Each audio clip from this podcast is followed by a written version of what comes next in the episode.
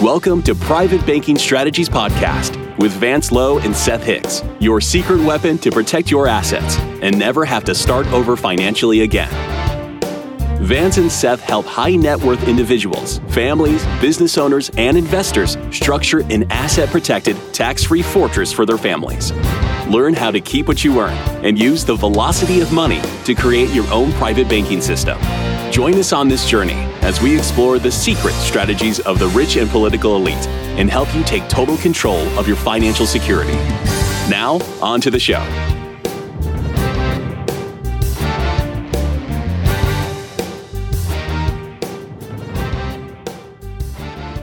Hello and welcome to Private Banking Strategies with Vance Lowe and Seth Hicks. Vance, how are you today? I'm doing fabulous, Eric. Oh, great. Seth, what's going on? Hey, glad to be here, Eric. Another exciting episode to bring folks. Yeah, absolutely. And the title of this episode is Expanding Your Bank to Meet All Income. That's exciting. I'd like to meet more income. Do you want to introduce me to any income? Anybody? Anybody? Seth, you got any income for me? We're always making income. That's what we're doing. All right. What triggered this title? What triggered this podcast? The reason we want to address this because so many of the people who are exploring this and who first come in want to know can it be expanded how how much should we do for instance so we're going to address five particular questions that we hear most often from people looking and or clients who have asked certain questions about setting things up and growing. So that's the reason we've titled this Expanding Your Bank to Meet All Income. I like that title because I was absolutely shocked the very first time I heard this concept explained by Nelson Nash. He was in my office in our presentation room, and we had over 70 top affluent clients all meeting. And he taught his Becoming Your Own Banker book over a two day session. And then he opened it up for questions. And many of these questions were addressed. And it was just absolutely amazing. How do you grow a banking strategy? If you listen to one of our recent podcasts, the top 10, right at the end, we explain how we increase the policy count to absorb more money. So we want to go into that. Along with that question, how do I grow my bank? There's another question that Nelson always came back with Whose bank would you rather have your money in? Yours or someone else's? Eric, what do you think? That's a no brainer. Come on, my bank. Of course. Okay. But the question is for a lot of people, why? if it's in my bank, I get to control it. Seth, just explain a little bit what type of money banks make by just holding on to our deposits. Centralized banks are making money literally out of thin air, and it's called derivative lending, fractionalized banking, and effectively, we bring in $10 and the bank can loan out 100 and they have to keep a 10% reserve. So effectively, $90 appears on the ledger out of thin air and they're able to loan that money. And actually, uh, larger banks are able to create more leverage than that. It's probably we bring in $5 and they create 95 out of thin air. And then they loan that money at 3%, 4%, 5%, whatever the interest rate is. And all of that cash flow and the volume of interest, notice I didn't say interest rate, but volume of interest comes back into, into their possession and they're able to loan it out again, keeping only a 10% reserve. And the volume of interest is much different than the interest rate I've given this example before. And Eric, you remember I tasked you with looking at your mortgage loan documents and looking for the truth in lending disclosure. It's called the TILA disclosure, T I L A. And what it tells you is how much interest you're going to pay over the entire life of your loan. And let's assume that one has a 30 year mortgage and you bought a house for $100,000 and that the overall interest that you're going to pay back on that house is 200,000. So not only do you pay the principal of 100,000, but you pay 200,000 in interest. And that's just a simplistic example, but I challenge our audience to actually go look at mortgage documents if you have a mortgage and look at the overall total interest payments paid back over the life of that loan. And if you put that math together, you're going to be shocked. It's not 5% interest, it's more like 60 or 70% volume rate of interest that bank is making. So, what we're talking about is capturing that volume of interest in your own banking vault, in your own private wealth for your family in the systems and ways that we've talked about. Well, Seth, that sure sounds uh, what the banks are doing. That's unethical.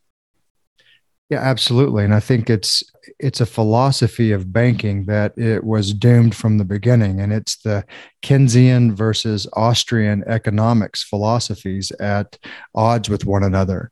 And you can't have paper money, fiat money with no backing continue to inflate and inflate until eventually there's a massive reset because that money eventually will be regarded as valueless, just like monopoly money. And when Nixon took us off the gold standard, meaning our actual paper dollars were backed by gold, and you could actually exchange paper for gold. When he took us off the gold standard, our currency became effectively like monopoly money. And with the national debt increasing by trillions in the most rapid, accelerated fashion ever before in history. In the past 20 years, it has accelerated parabolically faster than it has over the entire history of our country. And it's now over $30 trillion. That can't continue without repercussion, and someone has to pay the piper. And I think that's maybe one of the main reasons they tried to hold at a zero interest rate. And now that inflation has taken over and inflation has gotten above 11%, our economy can't even support the interest off of that, can they?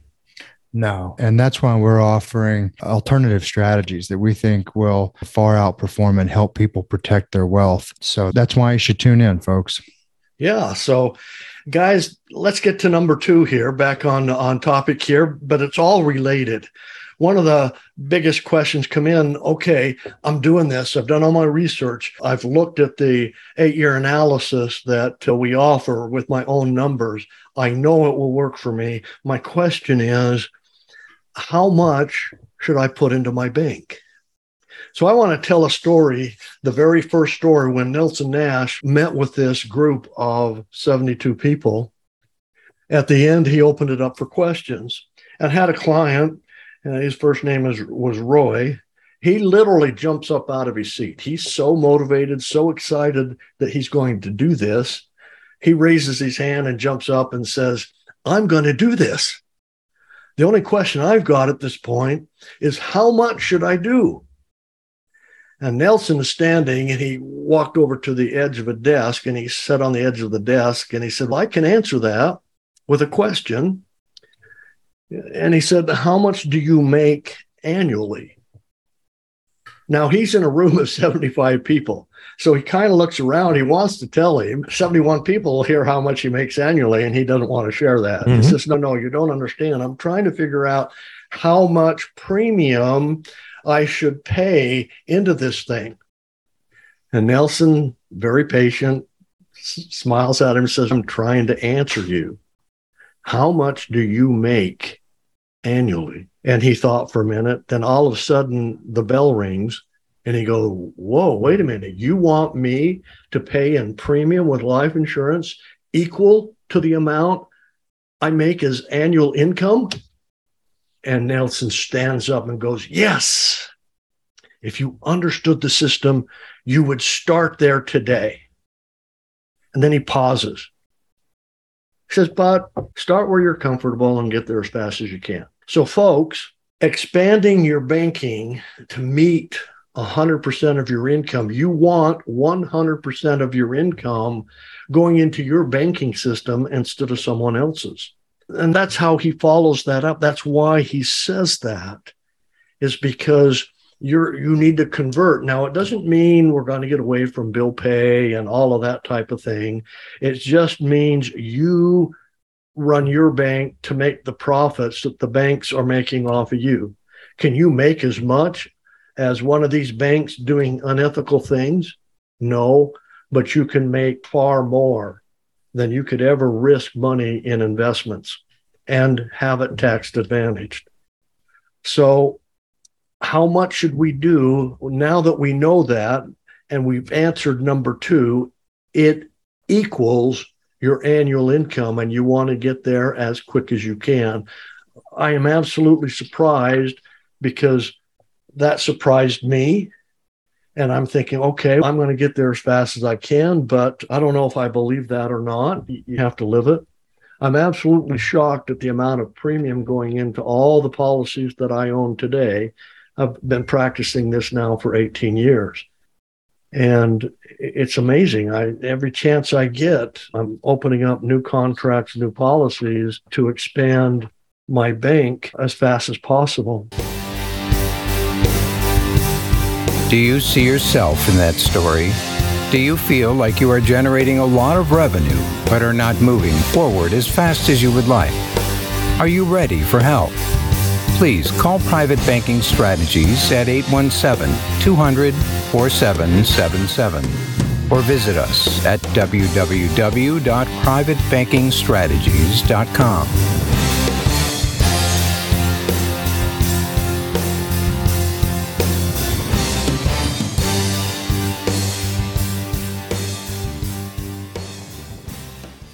So, Vance, let me ask you this. When you're talking about creating these new policies, is this something that you have to fund up front in advance? Or, you know, if you're trying your best to put in your annual salary, is this something that you can do on a monthly basis, or do you really need to supercharge it from the get go?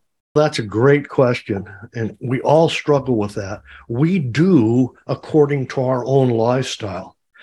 Eric, you're going to be a little bit different than I am, and Seth is. Okay, we are funding our policies as we see fit. We're not trying to superfund one policy on January 1st and then waiting till the next. We have multiple policies that, you know, we can stick money in every month if we want, just depending on how many contracts we have. And so it's a, a process over time that if that premium equals our income, then we're on the scale that we need to be. Gotcha. And what really is amazing in a 10 year period of time, that will grow exponentially far beyond your income as far as what happens in the banking world. Your bank will, it, they say, and it's worked for me so far, that whatever you do in the first five years, your bank will double every five years thereafter. So, how many five years increments do we have? All right, Vance. So, what's the next one? I want to go into a little bit of depth and I want to use our bank now. We've got our money flowing in there. And we all know at this point, by listening all the podcasts, reading all the material, that we finance every single thing we purchase. So, if we put the money in our bank and then we borrow money out to finance, say, cars, Nelson has a beautiful illustration, and we've meticulously gone over this in the past. So you'll need to get to that podcast because we're not going to go into detail.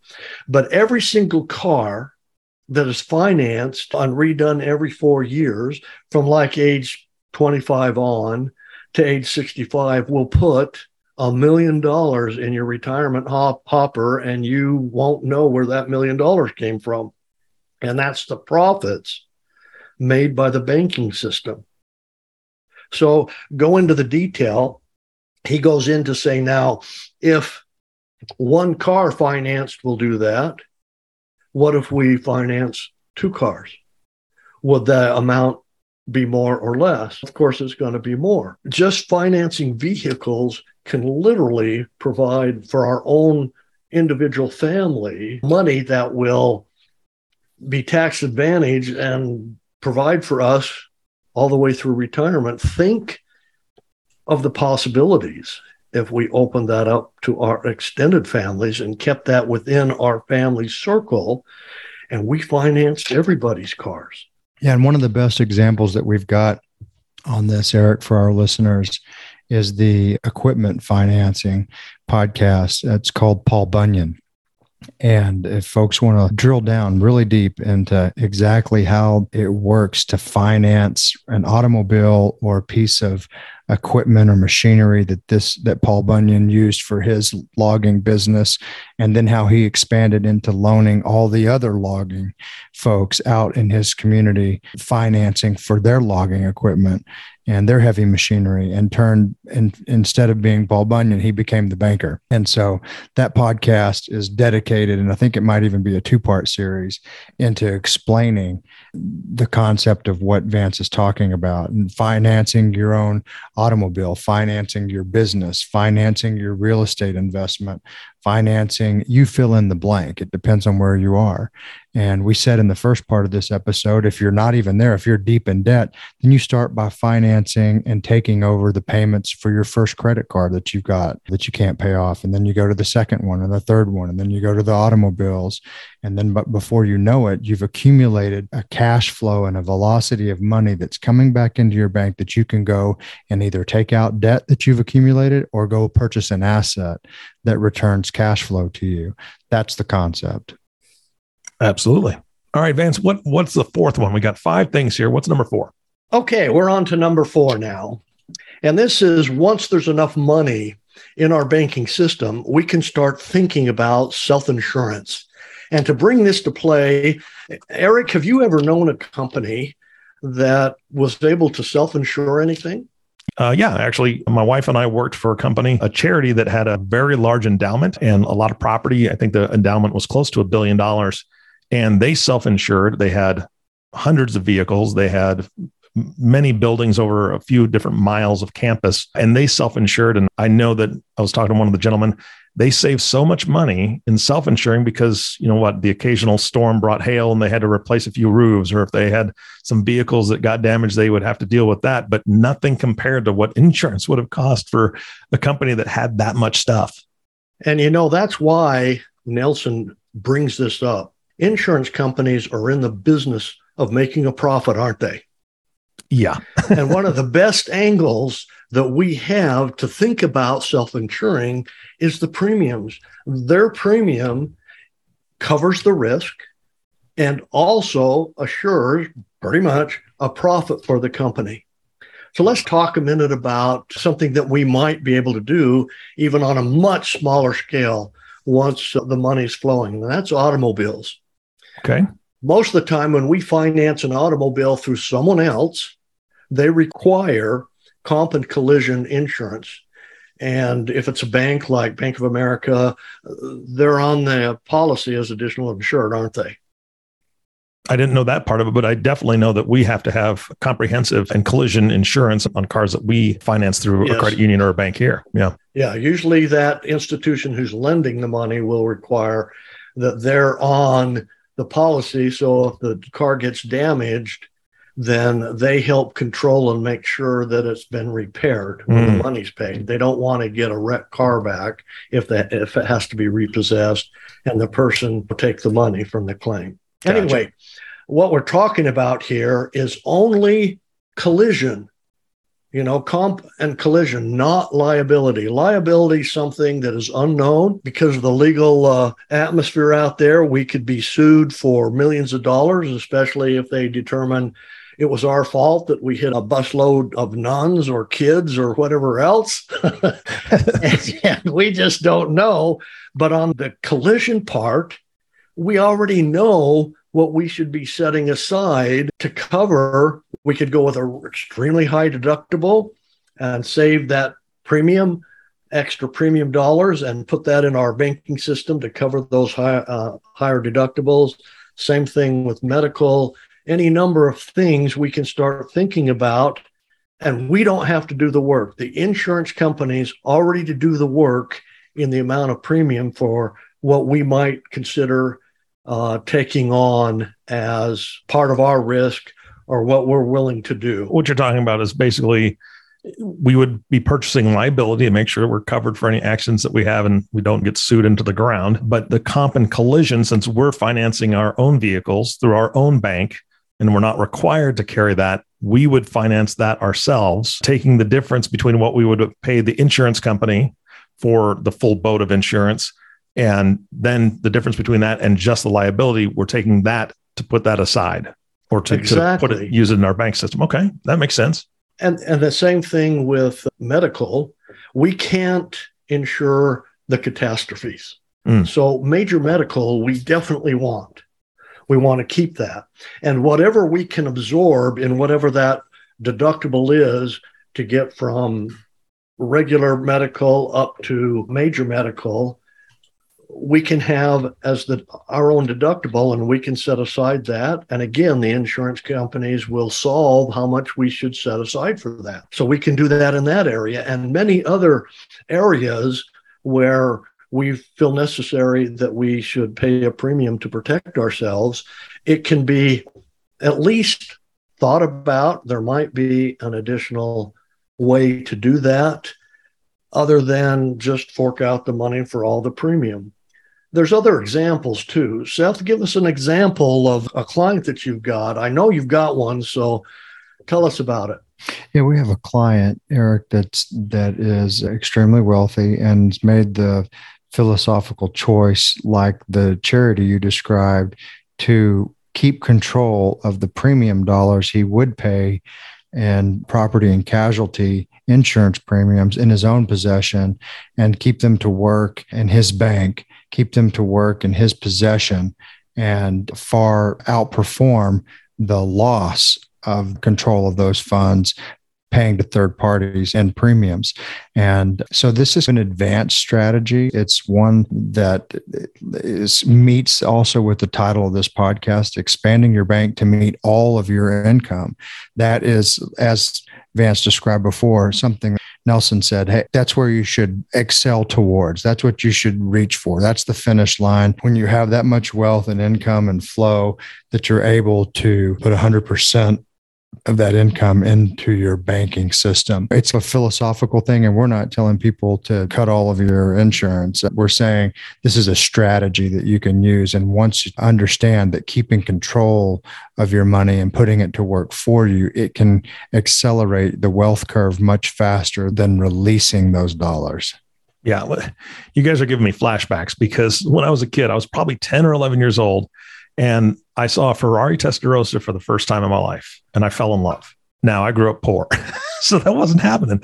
But I asked my dad the question. I said, "What if somebody gave you a Ferrari Testarossa right now? What would you do?" He told me I'd sell it. I'm like, what? It just freaked me out. I was like, there's no way. Why would you do that? I was so mad. He's like, sell it and buy a Honda. What are you talking about?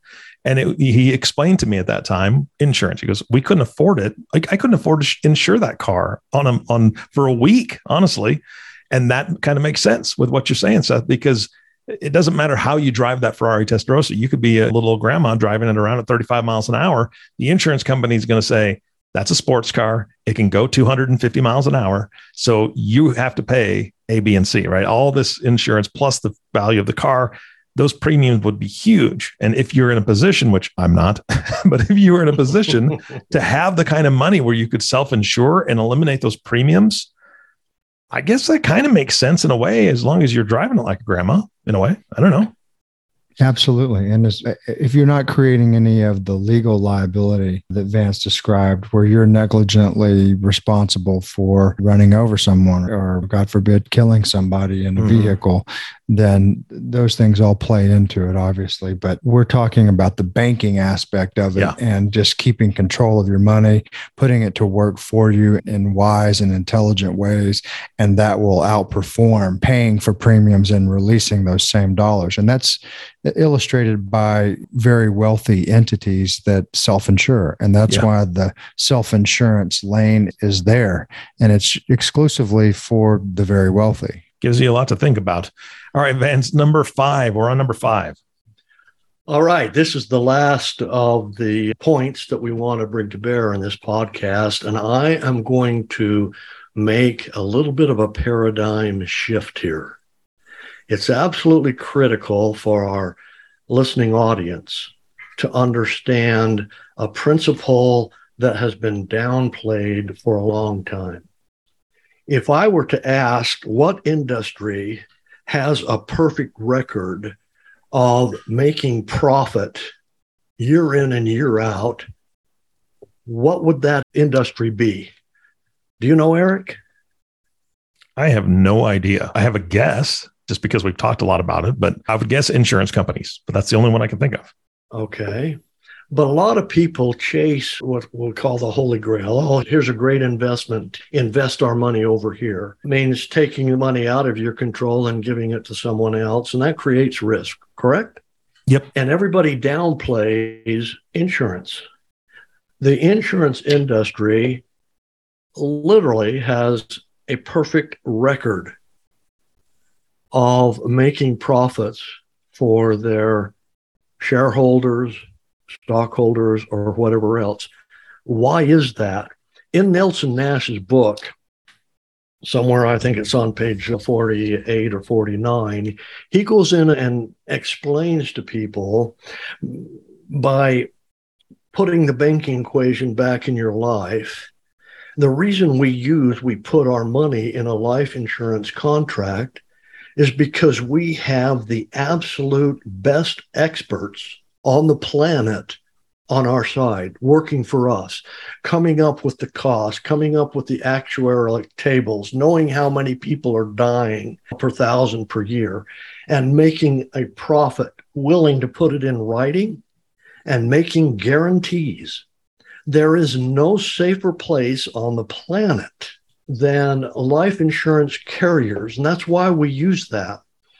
We got away from that. I remember when that started happening, and this is a long time ago 40 years almost. A term company called A.L. Williams started, and they felt like we could sell term against whole life insurance and really make a killing and their term insurance was the most expensive known to man. Even now, it was is incredibly expensive, but it was for profit, and they would talk people into selling their permanent insurance, all on the guise that you could invest that difference and make so much more money. And it was a lie. It was an outright lie because they would always come in and look, you could invest it for eight to 10% and make so much more money. Even back then when it first started, markets never done that consistently, especially tax free. And then you end up later in life with no insurance, not nearly as much cash as you have. So, hmm. what we're trying to say here is trust in the insurance carriers to hold your money. It's going to produce a great return if you can't put the money to work and it's inside the system. It's the safest place on the planet from seizure or anything else like that. You now have the best people in the world on your side working for you and all in whatever fees or costs are inside that policy, which Seth and I make sure are the absolute minimum possible. And not only are the insurance companies the safest place from a from a leverage standpoint, Eric, remember when we talked about the banking leverage? We bring ten dollars into a traditional bank and they loan out a hundred. With life insurance companies, they can't do that. They're required to have a one to one reserve. So you bring in ten dollars and they have to have ten dollars on hand that balances on that ledger. They don't create money out of thin air and therefore it's much more prudent banking. There's actually something backing up the number, and it's an actual dollar there for everyone that was deposited.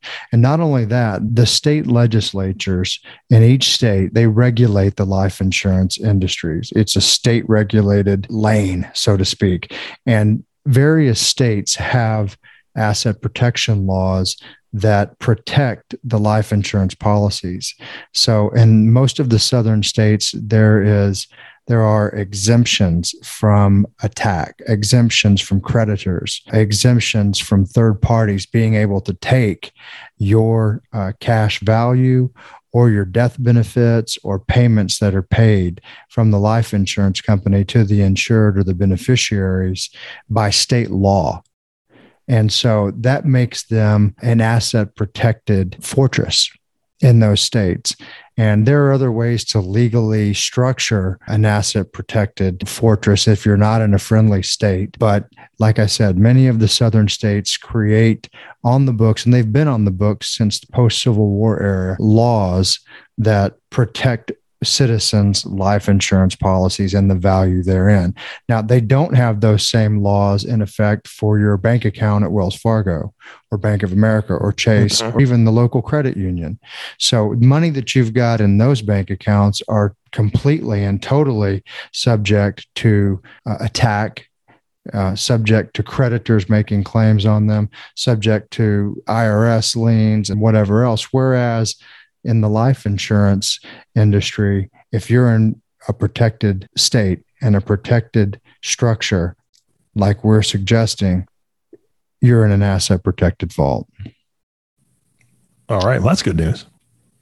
Absolutely. It's amazing news. And it's one of the best distinctions between capturing your own private wealth in your own banking system versus using third parties that we've been programmed to use. Mm-hmm. I know that was number five and that was the last on your list. Uh, Vance, do you have any closing thoughts for today's podcast?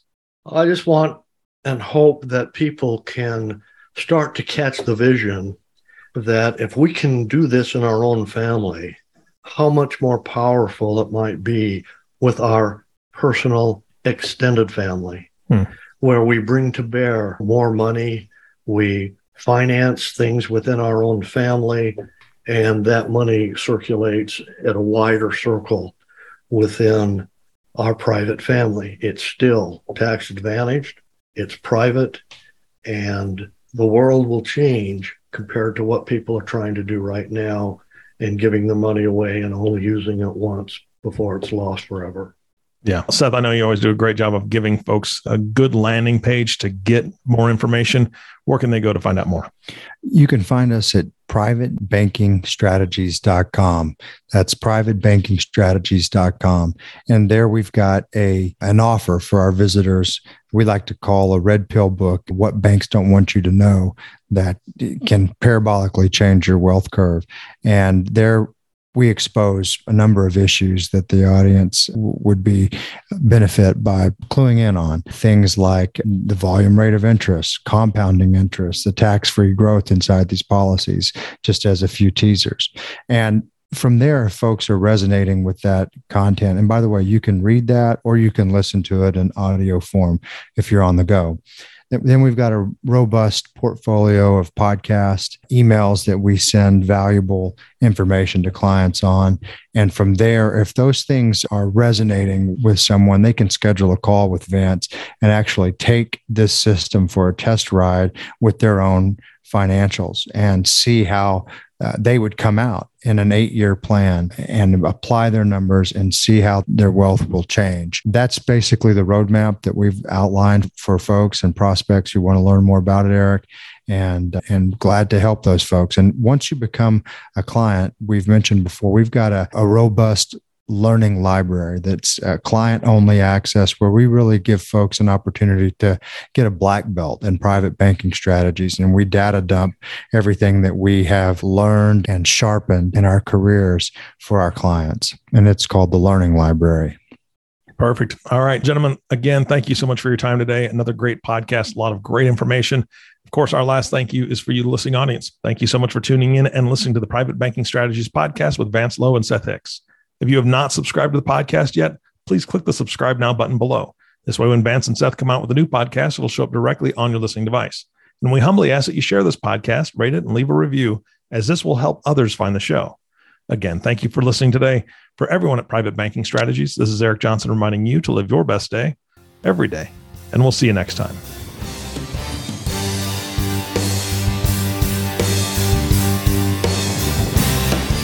Did that story feel like it was about you? Do you feel you should be making more progress toward your financial goals? Do you feel stuck? Let us help you get unstuck. Are you ready to take action and get your own private bank? please call Private Banking Strategies at 817 200 4777 or visit us at www.privatebankingstrategies.com. Thank you for listening to the Private Banking Strategies Podcast. Click the subscribe button below to be notified when new episodes become available. The information covered and posted represents the views and opinions of the guest and does not necessarily represent the views or opinions of private banking strategies. The content has been made available for informational and educational purposes only. The content is not intended to be a substitute for professional investing advice. Always seek the advice of your financial advisor or other qualified financial service provider with any questions you may have regarding your investment planning.